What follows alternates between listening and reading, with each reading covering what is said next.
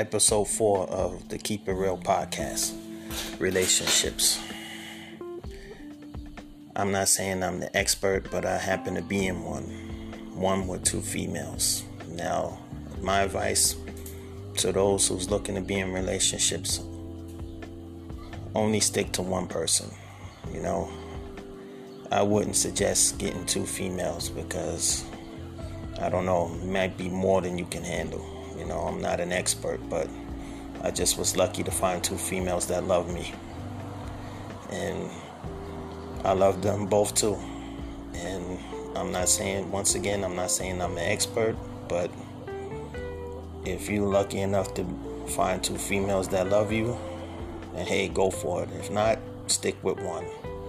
You know, relationships are hard, but it's not that hard if you put in the work and you really dedicated to that person.